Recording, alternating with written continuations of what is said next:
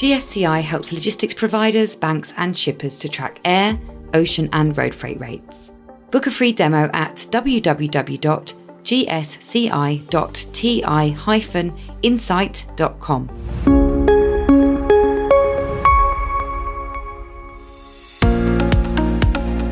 Hello, and welcome to the latest episode of TI Talks Supply Chains. I'm your host, Kirsty Adams.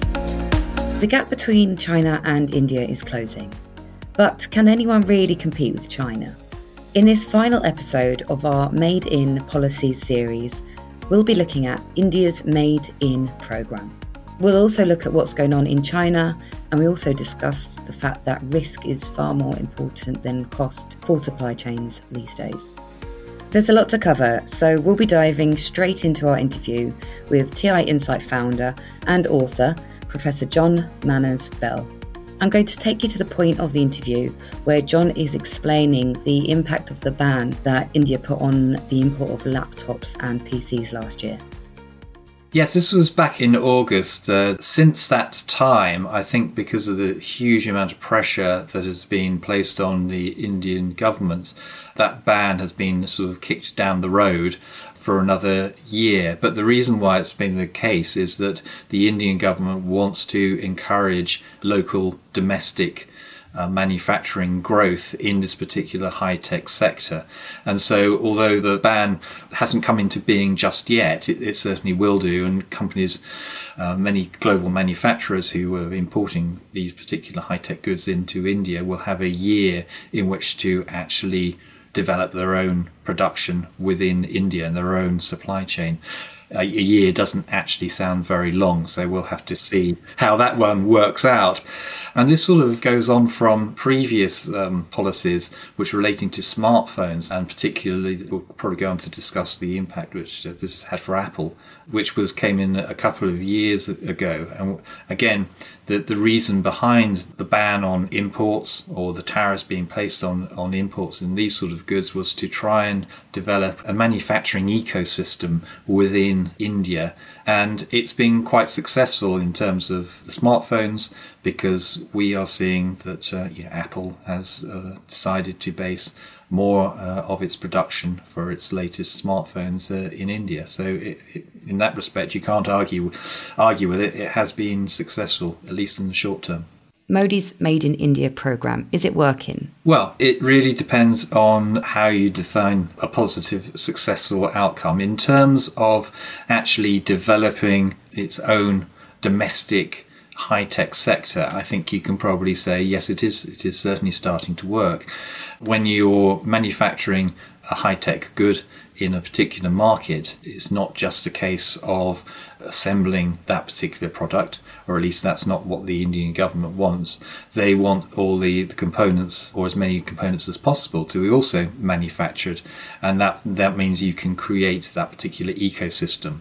Alongside having suppliers there, you need the relevant uh, information communications technology infrastructure, you need the energy infrastructure, the logistics infrastructure as well, and transport, which is hugely important. Uh, so you need all these components put into place. It's certainly starting to work in terms of, of smartphones, and the idea is that will be extended into laptops and computers. However, it also means that these particular products will become more expensive for consumers. And uh, that was one of the big fears of this ban on the imports of, of goods, particularly from China, because that's where most laptops in the world are, are produced.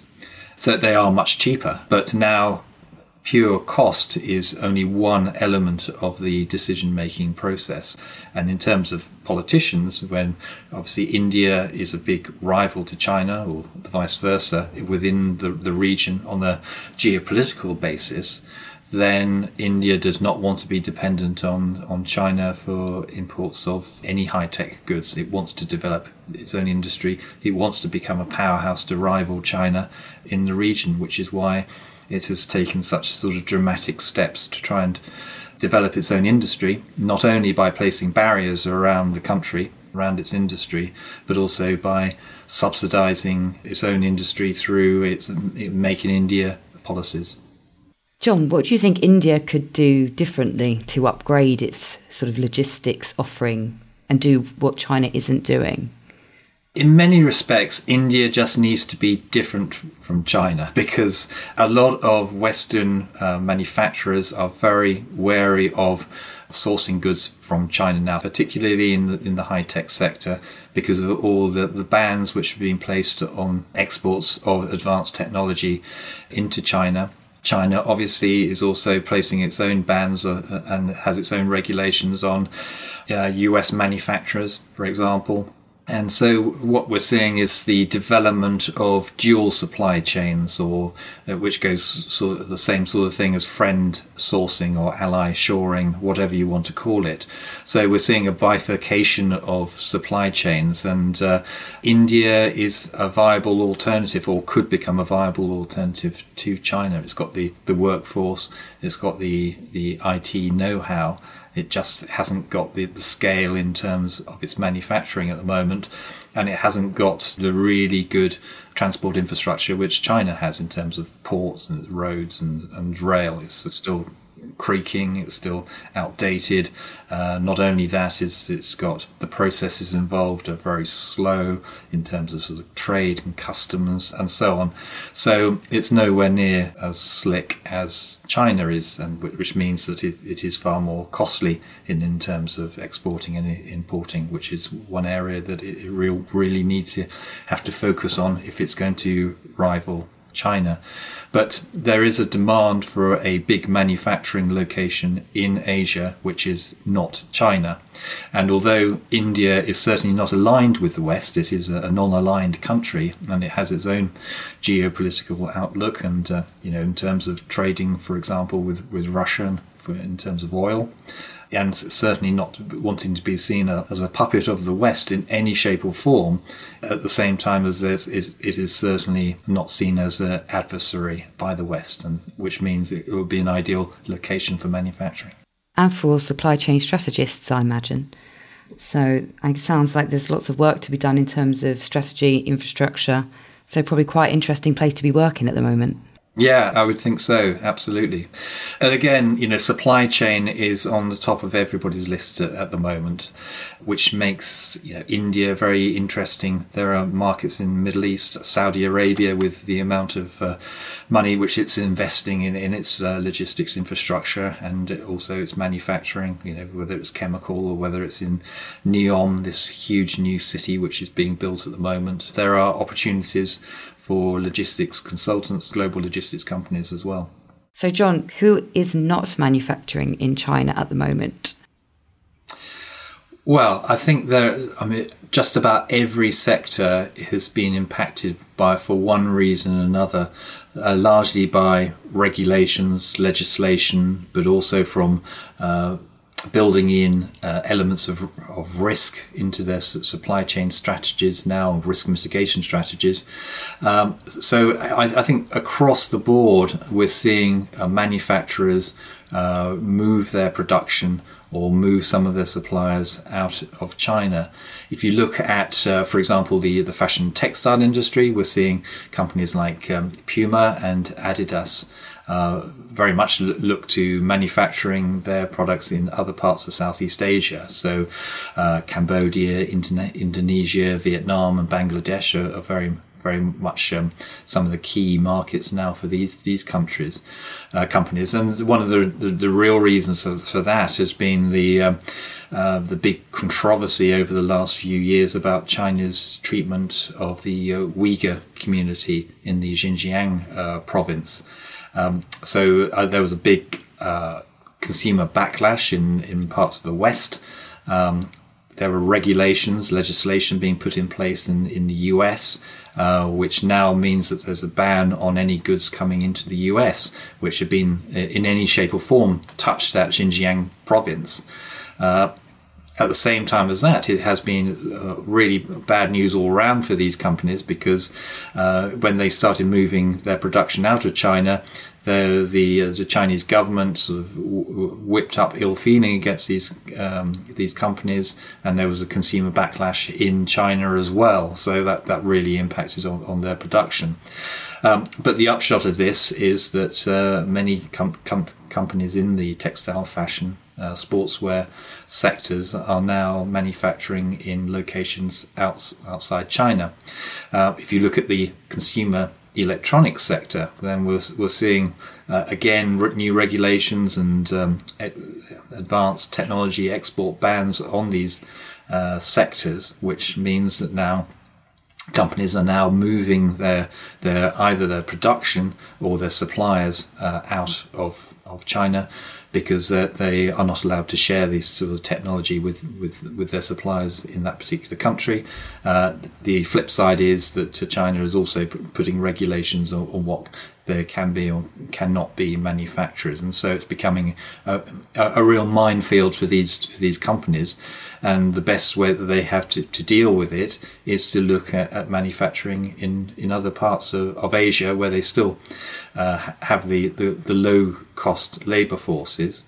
Um, and but also there there is that still that, that know how as well, and we're seeing uh, country not emerging markets, developed countries like uh, South Korea are also benefiting from that, and Japan as well, and they are backing this up with big subsidies to encourage their own manufacturers to reshore production.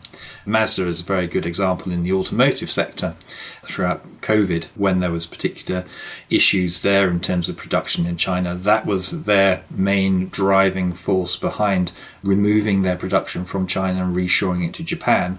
And at the same time as that, encouraging all their supply chain, all their suppliers to, to move out of, of China as well. So a whole host of different regulatory, legislative, consumer issues, risk in all its shape and forms is really driving uh, companies manufacturing supply chain strategies and uh, that's benefiting a lot of countries in Southeast Asia. It's also benefiting US in terms of reshoring to that, that country. In terms of nearshoring, Mexico, where I've um, very recently got back from, has been a huge beneficiary of this particular trend. And we're seeing that uh, volumes are absolutely booming on the cross border routes because uh, of the relocation of manufacturing to Mexico from China. And that, in that case, it was uh, driven by the congestion which was seen on the west coast ports of uh, of the US at the end of COVID due to the stimulus package which was put in, in place by the Biden administration, which uh, overwhelmed, which led to consumer growth and consumer spend, which overwhelmed the shipping and the ports industry and the intermodal industry and the trucking, and all parts were just overwhelmed by the, the huge volumes. And so, consequently, now uh, manufacturers in the US are, are, looking to the longer term and saying, well, we we want a, a, a land based solution where we can move goods in a, in a few days from our suppliers or our production location into the US market. And labour is much cheaper in Mexico, is that right, than China? That's right. It is, yes, many times lower than it is in China. So it has a, a real opportunity uh, if the Mexican government is able to get in place the fundamentals uh, in terms of logistics and IT and energy supplies regulatory framework, long term investment, which again, it's decades behind China in that respect. But if it's able to get its act together, then there are huge opportunities for the Mexican economy. So, which country, John, if it wasn't dependent on size or capability at the moment, which country's infrastructure would you say best competes with China? That's an interesting question because I don't think any country can compete with China the massive, the, the, billions which has been uh, invested by the Chinese government over largely over the last 20, 25 years in terms of port infrastructure, roads, rail, airports. You know, they are light years ahead of any other emerging market. For example, India, which is would like to see itself as a as a challenger to China in Asia, there is really very little comparison between the two in terms of its logistics capabilities and its transport infrastructure. Even countries such as Vietnam, they've been very successful in attracting companies away from from China, but now its infrastructure as well is being overwhelmed because it hasn't been able to keep up the pace. So I think it's not going to happen immediately. There is no one country which is going to be able to step up and say, yeah, okay, we can we can take as much manufacturing as you can give us. It's going to be problematic and not just in terms of the, the hard infrastructure as well, but over the years, the shipping industry, for example, has developed based on huge ships moving goods from huge ports, largely in China, also Singapore and Hong Kong, but uh, largely in China to the west coast ports of the US or to Europe. And uh, so the whole industry has developed based around supporting the growth of Chinese uh, exports to the West. That's going to have to change as well as we see many of these smaller uh, markets grow, such as Vietnam and, and, Indonesia.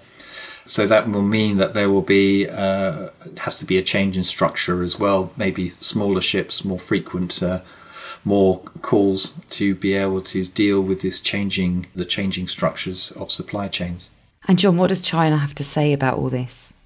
Well, what's happening within China has been, uh, and this probably occurred firstly really back in 2008, 2009 in the terms of the Great Recession when Western export markets dried up because the West uh, ran out of money, uh, ran out of finance, and there was a real focus on Chinese uh, domestic investment, and that, that was so, so that was a big big change in, in focus from export into the domestic infrastructure, uh, and that has really continued over the last ten years.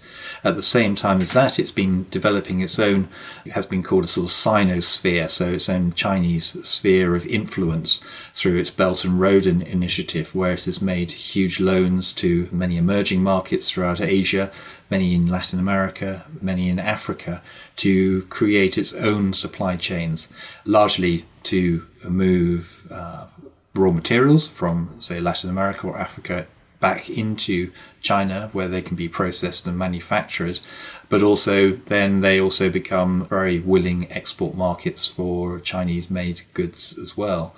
So China has been developing its own supply chains and its own networks uh, very successfully. It's invested maybe a, a, trillion dollars in building out infrastructure in other parts of the world in terms of the loans that it's made to these countries and the rest of the world.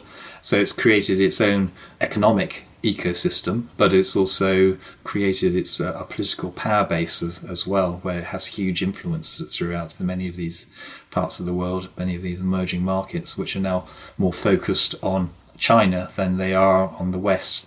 And so we're seeing, uh, again, the world is, is fragmenting in, in terms of supply chains. This whole idea of globalization where every business can trade equally with any other country or business anywhere in the world. That's long gone now as the industry, economy, the world is fragmenting along political lines. And those political lines are being translated into trade barriers, which are now ha- having a real influence on the development of supply chains. John, is globalization dead?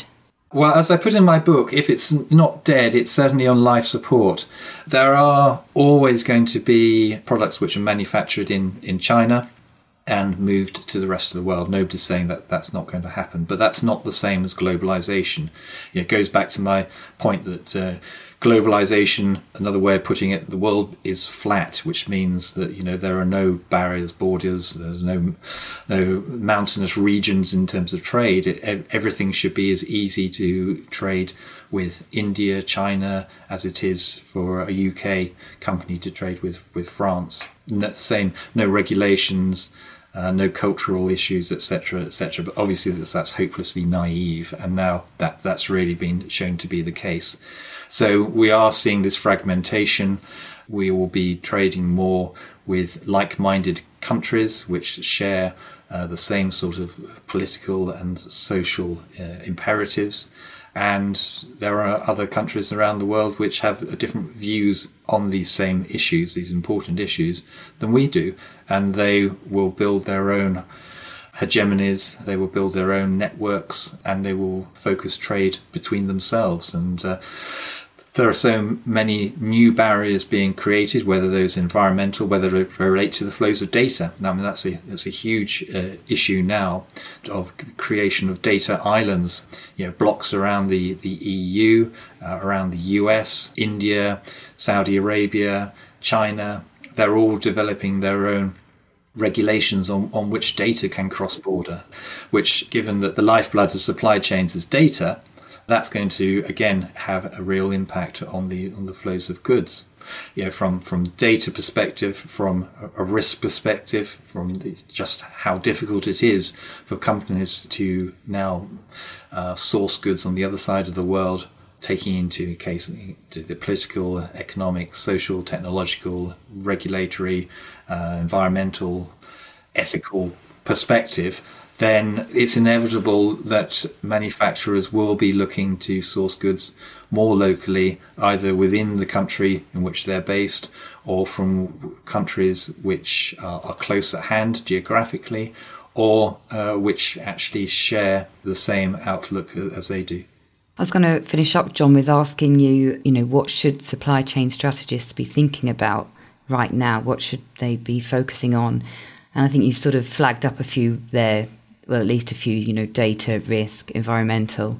If you would speak to a supply chain strategist today from any part of the world, what would you tell them to focus on? Well, uh, the first thing I'd say that, that cost is no longer the major driving factor behind supply chain decisions.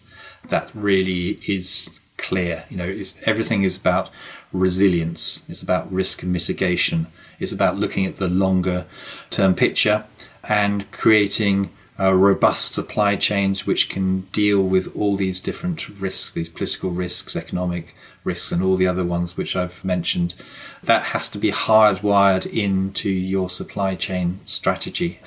Long gone are the days of offshoring decisions being based on low cost labor forces. It is still a factor which has to be taken into account, obviously, but it's not the only factor. You know, it's not just the scale of a workforce. Uh, it's not just the cost of a workforce. It's all those other factors which I've mentioned and been talking about that supply chain strategists need to take into account. It must be really interesting to be a supply chain strategist in India right now.